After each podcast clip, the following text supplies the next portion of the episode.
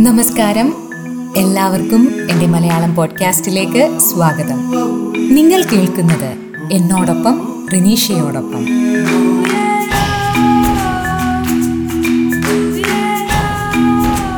എന്തൊക്കെയുണ്ട് വിശേഷങ്ങൾ? കുറേ ഏറെ ആയില്ലേ? ഒരു എപ്പിസോഡുമായിട്ട് നിങ്ങളുടെ അടുത്തേക്ക് വന്നിട്ട്. ഇതിനിടയിൽ ഒരുപാട് പേര് എന്താ എപ്പിസോഡ് ചെയ്യാത്തേ എന്നാണ് പുതിയ എപ്പിസോഡ് എന്നൊക്കെ ചോദിച്ച് മെസ്സേജ് ചെയ്തിട്ടുണ്ടായിരുന്നു കേട്ടോ ഉടനെ ഇറങ്ങും സ്ക്രിപ്റ്റിങ് ചെയ്തുകൊണ്ടിരിക്കുക എന്നൊക്കെ ഞാൻ റിപ്ലൈ ചെയ്തിരുന്നു. പറഞ്ഞതൊക്കെ സത്യം തന്നെയായിരുന്നു. പക്ഷേ പല കാരണങ്ങൾ കൊണ്ട് ഞാൻ എഴുതിയ എപ്പിസോഡൊന്നും വെളിച്ചം കണ്ടില്ല എന്ന് പറയുന്നതാവും ശരി. ഈ ഗ്യാപ്പിനിടയിൽ വിശേഷങ്ങളാണെങ്കിൽ ഒരുപാട് പറയാനുണ്ട്.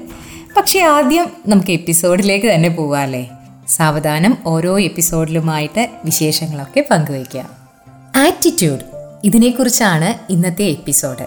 ഈ എപ്പിസോഡ് ഒന്ന് പ്രിപ്പയർ ചെയ്യുന്നതിന് മുൻപ് ഞാൻ ആദ്യം ചെയ്തത് എന്റെ മോന്റെ അടുത്ത് ചെന്നിട്ട് നിനക്ക് ആറ്റിറ്റ്യൂഡിനെ കുറിച്ച് എന്താണ് പറയാനുള്ളതെന്ന് ചോദിക്കുകയായിരുന്നു. പെട്ടെന്നുള്ളൊരു ചോദ്യമായതുകൊണ്ടും അവൻ ഒട്ടും പ്രതീക്ഷിക്കാത്തൊരു ടോപ്പിക് ആയതുകൊണ്ടും ഒന്ന് ആലോചിച്ചിട്ടാണ് അതിന് ഉത്തരം പറഞ്ഞത്. ആറ്റിറ്റ്യൂഡ് എന്ന് പറയുമ്പോൾ രണ്ട് തരത്തിലുണ്ട്. നല്ല ആറ്റിറ്റ്യൂഡും ചീത്ത ആറ്റിറ്റ്യൂഡും പിന്നെ ഇന്നത്തെ കാലത്ത് ആറ്റിറ്റ്യൂഡ് കാണിച്ച് നിൽക്കണമെന്നാണ് പറയുന്നത്. അപ്പോൾ ഞാൻ ചോദിച്ചു ആര് പറയുന്നത്? അല്ല എല്ലാവരും പറയുന്നത്. എട്ടാം ക്ലാസ്സിൽ പഠിക്കുന്ന ഒരു കുട്ടിയുടെ അഭിപ്രായമായിട്ട് മാത്രം ഇതിനെ കണ്ടാൽ മതി കേട്ടോ ഇതിൽ അവൻ പറഞ്ഞ ആദ്യത്തെ രണ്ട് കാര്യങ്ങളും കറക്റ്റാണെന്ന് എനിക്ക് തോന്നിയിട്ടുണ്ട്. ഈ നല്ല ആറ്റിറ്റ്യൂഡും ചീത്ത ആറ്റിറ്റ്യൂഡും ഇപ്പോൾ നമ്മൾ തന്നെ ആറ്റിറ്റ്യൂഡ് എന്ന വാക്ക് രണ്ട് തരത്തിൽ ഉപയോഗിക്കാറില്ലേ? ഒന്ന് എന്തൊരു ആറ്റിറ്റ്യൂഡാണല്ലേ അവന്? എന്നൊക്കെ വല്ലാതെ ജാടയൊക്കെ കാണിക്കുന്നവരെ കുറിച്ച് നമ്മൾ പറയാറുണ്ട്. നേരെ തിരിച്ചും ചിലരെ കുറിച്ച് നമ്മൾ പറയാറുണ്ട് എന്ത് നല്ല ആറ്റിറ്റ്യൂഡാണ് അവർക്ക്? എന്നൊക്കെ. അപ്പോൾ ആറ്റിറ്റ്യൂഡ് രണ്ട് തരത്തിൽ ഉണ്ടെന്നതിൽ സംശയമില്ല അല്ലേ? നമ്മുടെ ജീവിതത്തെ നാം എങ്ങനെ നോക്കിക്കാണുന്നു? ജീവിതത്തിൽ വന്നു ചേരുന്ന സാഹചര്യങ്ങളോട് പരിചയപ്പെടുന്ന ആളുകളോട് നമ്മൾ എങ്ങനെ പ്രതികരിക്കുന്നു എന്നതിനെയാണ് ആറ്റിറ്റ്യൂഡ് എന്നതുകൊണ്ട് ഉദ്ദേശിക്കുന്നത്. ഇത് ഒരു ദിവസം കൊണ്ടൊന്നും പെട്ടെന്ന് അങ്ങനെ ഉണ്ടാകുന്ന ഒരു സംഭവമൊന്നുമല്ല. നമ്മുടെ ചിന്തകളിലൂടെ നമ്മുടെ കാഴ്ചപ്പാടിലൂടെ ഉരുത്തിരിഞ്ഞു വരുന്ന നമ്മുടെ സ്വഭാവത്തിന്റെ തന്നെ ഒരു പ്രതിഫലനം അല്ലെങ്കിൽ ഒരു റിഫ്ലക്ഷൻ എന്ന് പറയാം. ശരിക്കും നമ്മൾ പല തരത്തിലുള്ള ആളുകളെ പരിചയപ്പെടുമ്പോഴാണ് നമ്മൾ ഓരോരുത്തരുടെയും ലൈഫിൽ നല്ല ആറ്റിറ്റ്യൂഡിന് എത്രമാത്രം ഇമ്പോർട്ടൻസ് ഉണ്ടെന്ന് നമ്മൾ മനസ്സിലാക്കുന്നത്. അതായത് നെഗറ്റീവ് ചിന്തകളുള്ള ഒരാളെ പരിചയപ്പെടുമ്പോൾ അയാളുടെ സംസാരത്തിലും പ്രവൃത്തിയിലുമൊക്കെ നമുക്ക് ആ നെഗറ്റീവ് ആറ്റിറ്റ്യൂഡ് സെൻസ് ചെയ്യാൻ പറ്റും. അതുപോലെ പോസിറ്റീവ് ചിന്തകളുള്ള ഒരാളിൽ നിന്നും പോസിറ്റീവ് ആറ്റിറ്റ്യൂഡ് അല്ലെങ്കിൽ ഒരു പോസിറ്റീവ് വൈബ് നമുക്ക് സെൻസ് ചെയ്യാൻ പറ്റും. കോവിഡിന് ശേഷം എല്ലാവരും പറഞ്ഞു കേട്ടിട്ടുള്ള ഒരു കാര്യമാണ് ജീവിതത്തെക്കുറിച്ചുള്ള നമ്മുടെ എല്ലാ ആറ്റിറ്റ്യൂഡ് മാറിയിട്ടുണ്ടെന്ന്. മുൻപൊരു യാത്ര പോവുക എന്ന് വെച്ചാൽ ജീവിതത്തിൽ കുറേയേറെ കാര്യങ്ങൾ ചെയ്തു തീർത്തതിന് ശേഷം പോകാൻ വേണ്ടി മാറ്റി മാറ്റി വെച്ച് നീണ്ടു പോകുന്നൊരു കാര്യമായിരുന്നു എന്നാൽ ഉള്ള ഇ എം ഐയും ലോണും മറ്റു ബാധ്യതകളൊക്കെ തീർത്തിട്ട് യാത്ര പോകാമെന്ന് വെച്ചാൽ ജീവിതം അതുവരെ ഉണ്ടാകുമോ എന്നൊരു ഗ്യാരണ്ടി ഇല്ല എന്ന് ഇന്ന് എല്ലാവർക്കും മനസ്സിലായതുകൊണ്ടാകണം ആഗ്രഹിക്കുന്ന കാര്യങ്ങളൊക്കെ വച്ച് താമസിപ്പിക്കാതെ നടപ്പിലാക്കുക എന്നൊരു രീതിയിലേക്ക് ഒട്ടുമിക്കവരും മാറിയത്. കഴിഞ്ഞ ക്രിസ്മസ് വെക്കേഷന് എന്റെ പരിചയത്തിലുള്ള ഒരു ഫാമിലി തായ്ലൻഡിലേക്ക് ഒരു ട്രിപ്പ് പോയി. കുറേ നാളായിട്ടുള്ളൊരു ആഗ്രഹമാണ് അവർക്കൊരു വിദേശ രാജ്യം സന്ദർശിക്കുക എന്നത്. ഹോം ലോൺ അടച്ചു തീർത്തിട്ട് പോകാമെന്ന് കരുതി കരുതി തള്ളി തള്ളി വെച്ചിരുന്ന ഒരു കാര്യമായിരുന്നു അത്. കോവിഡ് കഴിഞ്ഞപ്പോൾ അവർക്ക് മനസ്സിലായി ഇതിങ്ങനെ നീട്ടി വെക്കുന്നതിൽ വലിയ കാര്യമൊന്നുമില്ലാന്ന്. അങ്ങനെ ഗൃഹനാഥയുടെ കൈവശം ഉണ്ടായിരുന്ന സ്വർണം പണയം വെച്ച് കഴിഞ്ഞ ക്രിസ്മസിന് അവർ ഒരുപാട് നാളായിട്ട് ആഗ്രഹിച്ചിരുന്ന ഒരു വിദേശ ട്രിപ്പിന് പോയി. അടുത്ത വർഷം ആകുമ്പോഴേക്കും ഈ പണയം വെച്ചത് തിരിച്ചു എടുത്തിട്ട് വീണ്ടും പണയം വെച്ച് അടുത്ത ട്രിപ്പിന് പോകണമെന്ന് അവർ പ്ലാൻ ചെയ്തിരിക്കുകയാണ്. നമ്മുടെ ജീവിതത്തിലെ ഓരോ മൊമെന്റും നമ്മളാൽ കഴിയും വിധം ആസ്വദിക്കാനുള്ളതാണ് അത് നല്ലപോലെ ജീവിക്കാനുള്ളതാണ് എന്ന ചിന്ത തീർച്ചയായിട്ടും നല്ലത് തന്നെയാണല്ലേ? എങ്കിലും ചിലപ്പോഴൊക്കെ ചില കാര്യങ്ങൾ കേൾക്കുമ്പോൾ എന്തേ നമ്മൾ ഇനിയും മാറാത്തത് എന്ന് നമുക്ക് തോന്നാറുണ്ട്. ഈ അടുത്ത കാലത്ത് എന്റെ ഒരു സുഹൃത്തിന്റെ ജീവിതത്തിൽ നടന്നുകൊണ്ടിരിക്കുന്ന കാര്യങ്ങൾ കേൾക്കുമ്പോൾ എനിക്ക് തോന്നുന്നു നിങ്ങളും അങ്ങനെ തന്നെ ചിന്തിച്ചു പോകുമെന്ന്. രണ്ട് മാസം മുമ്പാണ് എന്റെ ആ സുഹൃത്തിന്റെ ഭർത്താവ് വളരെ ആകസ്മികമായിട്ട് മരണപ്പെടുന്നത്. സ്കൂളിൽ പഠിക്കുന്ന രണ്ട് കുട്ടികളുണ്ട്. പെട്ടെന്നുള്ള അപ്രതീക്ഷിതമായ ഭർത്താവിന്റെ വേർപാട് മാനസികമായി അവരെ വല്ലാതെ ബാധിച്ചു. ഒപ്പം ഇനി എങ്ങനെ ജീവിതം മുന്നോട്ട് കൊണ്ടുപോകും? കുട്ടികളുടെ പഠനം എങ്ങനെ കൊണ്ടുപോകും? എന്ന ചിന്തയും. മാനസിക ആഘാതത്തോടൊപ്പം സാമ്പത്തികം കൂടി നോക്കേണ്ടി വരുമ്പോൾ പ്രത്യേകിച്ച് ഒരു വീട്ടമ്മയായ ഒരു സ്ത്രീയുടെ അവസ്ഥ എന്തായിരിക്കുമെന്ന് നിങ്ങൾക്ക് ഊഹിക്കാലോ? വിഷമിച്ച് വീട്ടിലിരുന്നാൽ കാര്യങ്ങളൊന്നും ശരിയാകില്ല.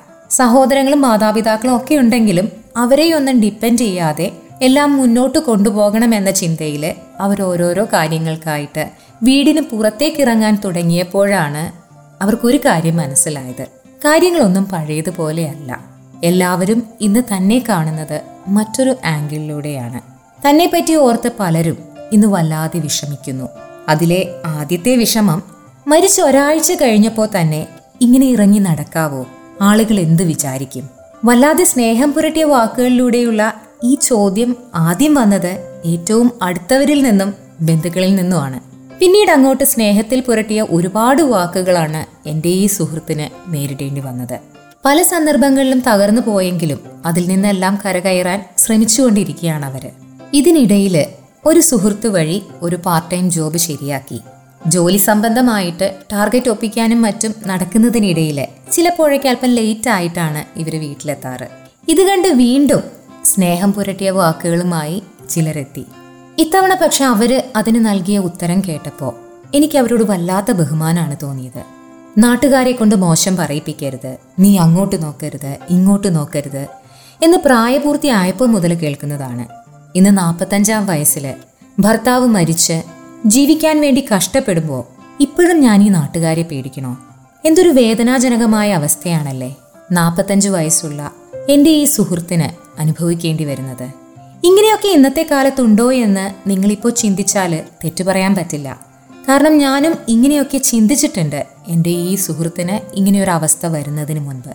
ഇടയ്ക്ക് എനിക്ക് തോന്നാറുണ്ട് എന്റെ ഈ സുഹൃത്ത് ഒരു പുരുഷനായിരുന്നെങ്കിൽ ഇത്തരത്തിലുള്ള ചോദ്യങ്ങൾ അവർക്ക് നേരിടേണ്ടി വരുമായിരുന്നു. കഴിഞ്ഞ ദിവസം അവരെന്നെ വിളിച്ച് സംസാരിക്കുന്നതിനിടയിൽ പറയുകയാണ് റെനി കഴിഞ്ഞ ദിവസം ഓഫീസിൽ പോകാനായി ഞാനൊരു ഡ്രസ്സ് എടുത്തിട്ടു. അല്പം കളർഫുള്ളായ ഒരു പഴയ ഡ്രസ്സായിരുന്നു. ഇട്ട് കഴിഞ്ഞപ്പോൾ എനിക്ക് വല്ലാത്തൊരു ബുദ്ധിമുട്ട്.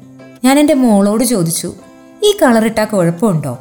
ഇനിയിപ്പോൾ ഇത്തരം കളർ ഡ്രസ്സ് എനിക്കിടാൻ പറ്റുമോ എന്ന്? എത്രയൊക്കെ ശക്തമായി എതിർത്ത് നിന്നാലും ഒറ്റപ്പെടുമ്പോൾ ചില സമയങ്ങളിൽ അവരും തളർന്നു പോകും. അപ്പോൾ താങ്ങായി നിൽക്കാൻ പറ്റിയില്ലെങ്കിലും തളർത്താതിരിക്കാൻ ശ്രമിക്കാം. ഈ പ്രബുദ്ധ കേരളത്തിൽ ജീവിക്കുന്ന നമുക്ക് മറ്റുള്ളവരുടെ ജീവിതത്തിൽ കയറിയങ്ങ് ഇടപെടാതെ അവരുടെ ലൈഫിൽ കമന്റ് പറയാതെ ഇരിക്കാനുള്ള ഒരു സാമാന്യ ബോധമെങ്കിലും ഉണ്ടാവണ്ടേ അല്ലേ? ഇനിയിപ്പോൾ ഞാൻ മറ്റൊരു സംഭവം പറയാം. ഇത് കേൾക്കുമ്പോൾ തോന്നുക ലൈഫിൽ കമന്റ് പറയാതിരിക്കാനുള്ള സാമാന്യ ബോധം മാത്രമല്ല ഒരാവശ്യത്തിന് സഹായിക്കാനുള്ള മനസ്സും നമുക്ക് നഷ്ടമായോ എന്നാണ്. കഴിഞ്ഞ മാസം ബ്ലഡ് സ്റ്റെം സെല്ല് ഡോണറിന് വേണ്ടിയിട്ടുള്ള ഒരു ക്യാമ്പയിനിങ് സോഷ്യൽ മീഡിയകളിലും പത്രങ്ങളിലും ഇവിടെയുള്ള റെസിഡൻസ് അസോസിയേഷൻ ഗ്രൂപ്പുകളിലൊക്കെ നടക്കുന്നുണ്ടായിരുന്നു. ഒമ്പതാം ക്ലാസ്സിൽ പഠിക്കുന്ന ഒരു കുട്ടിയുടെ ജീവന് വേണ്ടിയിട്ടായിരുന്നു ആ ബ്ലഡ് സ്റ്റെം സെൽ ഡോണറിന് വേണ്ടിയിട്ടുള്ള ക്യാമ്പയിനിങ്. അന്ന് ആ മെസ്സേജ് ഒട്ടുമിക്ക ഗ്രൂപ്പുകളിലും ഫോർവേഡ് ആയിട്ട് കിട്ടുകയും അതുപോലെ പലരുടെയും വാട്സാപ്പ് സ്റ്റാറ്റസിൽ കാണുകയൊക്കെ ചെയ്തപ്പോൾ ഞാൻ കരുതിയത് അത്യാവശ്യം ആളുകൾ ആ കുഞ്ഞിനു വേണ്ടി വരുമെന്നാണ്. അന്ന് അവിടെ നമ്മുടെ ബ്ലഡ് സ്റ്റെം സെല്ല് കുട്ടിയുടേതുമായിട്ട് മാച്ച് ചെയ്യുമോ എന്നറിയാനുള്ള ഒരു ടെസ്റ്റ് മാത്രമാണ് നടക്കുന്നത്. അതിനു വേണ്ടിയിട്ട് നമ്മുടെ കവിളിന്റെ ഉൾഭാഗത്ത് നിന്നും സാമ്പിൾസ് കളക്ട് ചെയ്യും. ഈ കളക്ട് ചെയ്യുക എന്ന് പറഞ്ഞാൽ നീളമുള്ള ബഡ്സ് കൊണ്ട് കവിളിനുള്ളിൽ ക്ലോക്ക് വൈസും ആന്റി ക്ലോക്ക് വൈസും റൊട്ടേറ്റ് ചെയ്തിട്ട് ആ ബഡ്സ് അവർ തന്നെ തന്ന ഒരു കവറിൽ ഇട്ട് കൊടുക്കുക. അത്രയേ ഉള്ളൂ. ഇത് രണ്ട് കവളിൽ നിന്ന് നമ്മൾ കൊടുക്കണം. യാതൊരു ഫീസോ ഒന്നുമില്ലാതെ കൂടി വന്നാൽ പത്തോ പതിനഞ്ചോ മിനിറ്റ് എടുക്കുന്ന ഒരു പ്രോസസ്സാണിത് മൂന്നാഴ്ചയോളം ഉണ്ടായിരുന്നു ഇതിനു വേണ്ടിയിട്ടുള്ള ഒരു ക്യാമ്പയിനിങ് അന്നൊരു ഞായറാഴ്ച കൂടി ആയിരുന്നിട്ടും വൈകുന്നേരം ആയപ്പോൾ ഏകദേശം മൂവായിരത്തി അഞ്ഞൂറോളം പേരെ എത്തിയിരുന്നുള്ളൂ എന്നാണ് എനിക്ക് അറിയാനായിട്ട് സാധിച്ചത്. കേട്ടപ്പോൾ ഒരുപാട് സങ്കടം തോന്നി. നമ്മുടെയൊക്കെ ജീവൻ രക്ഷിക്കുന്നവരാണ് ഡോക്ടർമാർ എന്ന് നമ്മൾ പറയാറുണ്ടല്ലേ? നമ്മുടെ അസുഖം ചികിത്സിച്ച് ഭേദമാക്കി നമ്മളെ രക്ഷിക്കുന്നവര്. അത് ആ ഒരു പ്രൊഫഷന്റെ പ്രത്യേകതയാണ്. എന്നാൽ ഒരു ജീവൻ രക്ഷിക്കാനുള്ള അവസരം സാധാരണക്കാർക്ക് കിട്ടുക എന്നത് ചുരുക്കമാണ് അങ്ങനെ ഒരു സിറ്റുവേഷൻ വരുമ്പോൾ ഒരാളുടെ ജീവൻ രക്ഷിക്കാനുള്ള അവസരം നമുക്ക് വരുമ്പോൾ തീർച്ചയായും നമ്മളെല്ലാം മുന്നോട്ട് വരേണ്ടതാണല്ലേ? അങ്ങനെ ഒരു ചിന്തയുണ്ടായിരുന്നെങ്കിൽ അന്ന് അവിടെ ഉണ്ടാകേണ്ടിയിരുന്നത് അത്രയും പേരല്ലായിരുന്നു. സ്റ്റാറ്റസും ഫോർവേഡും ഒക്കെ ചെയ്തവരിൽ പകുതി പേരെങ്കിലും വന്നിരുന്നെങ്കിൽ ഇതിൽ കൂടുതൽ ആളുകൾ അവിടെ ഉണ്ടായാനേ. വിരലിൽ എണ്ണാവുന്ന കുറച്ച് സ്റ്റുഡൻസിനെയാണ് അവിടെ എനിക്ക് വോളണ്ടിയേഴ്സ് ആയിട്ട് കാണാനായിട്ട് കഴിഞ്ഞത്. എറണാകുളം ജില്ലയിലെ പ്രൊഫഷണൽ കോളേജുകൾ ഉൾപ്പെടെയുള്ള കോളേജുകളിൽ പതിനെട്ട് വയസ്സിന് മുകളിൽ പ്രായമുള്ള എത്രയോ കുട്ടികളുണ്ടല്ലേ? അവരെല്ലാം കൂടി ഒന്ന് തീരുമാനിച്ച് ഈ ഒരു കാര്യത്തിനായി വന്നിരുന്നെങ്കിൽ എന്നൊക്കെ ഞാൻ ഓർത്തുപോയി. എന്ത് പറയാനാണല്ലേ? നമ്മൾ ഒരുപാട് ഒരുപാട് ഞാൻ എന്റെ എന്നുള്ള ആ ഒരു വട്ടത്തിനുള്ളിൽ ഒതുങ്ങിപ്പോയിരിക്കുന്നു. ഇടയ്ക്കൊക്കെ നമ്മളൊന്ന് നമ്മളെ തന്നെ തിരിഞ്ഞു നോക്കുന്നത് നല്ലതായിരിക്കും. ഈ ഭൂമിയിൽ ഇങ്ങനെ ജീവിച്ചു പോകുമ്പോൾ ഛേദമില്ലാത്ത ഉപകാരം ആർക്കെങ്കിലും വേണ്ടി എനിക്ക് ചെയ്യാൻ കഴിഞ്ഞിട്ടുണ്ടോ? ഒരു തുണയായി നിൽക്കാൻ കഴിഞ്ഞിട്ടുണ്ടോ? എന്നൊക്കെ സത്യസന്ധമായി തന്നെ വിലയിരുത്തുക. ആ വിലയിരുത്തലിനൊടുവിൽ ഉത്തരം നോ എന്നാണെങ്കിൽ ഒന്ന് ശ്രമിച്ചു നോക്കിക്കൂടെ? സ്വയം ഒന്ന് നന്നാകാനും ഈ ലോകത്തിന് നല്ലത് ചെയ്യുവാനും. അപ്പോൾ കൂടുതൽ വിശേഷങ്ങളുമായി അടുത്ത എപ്പിസോഡിൽ കണ്ടുമുട്ടാം. നിങ്ങളോടൊപ്പം റിനീഷ്യ.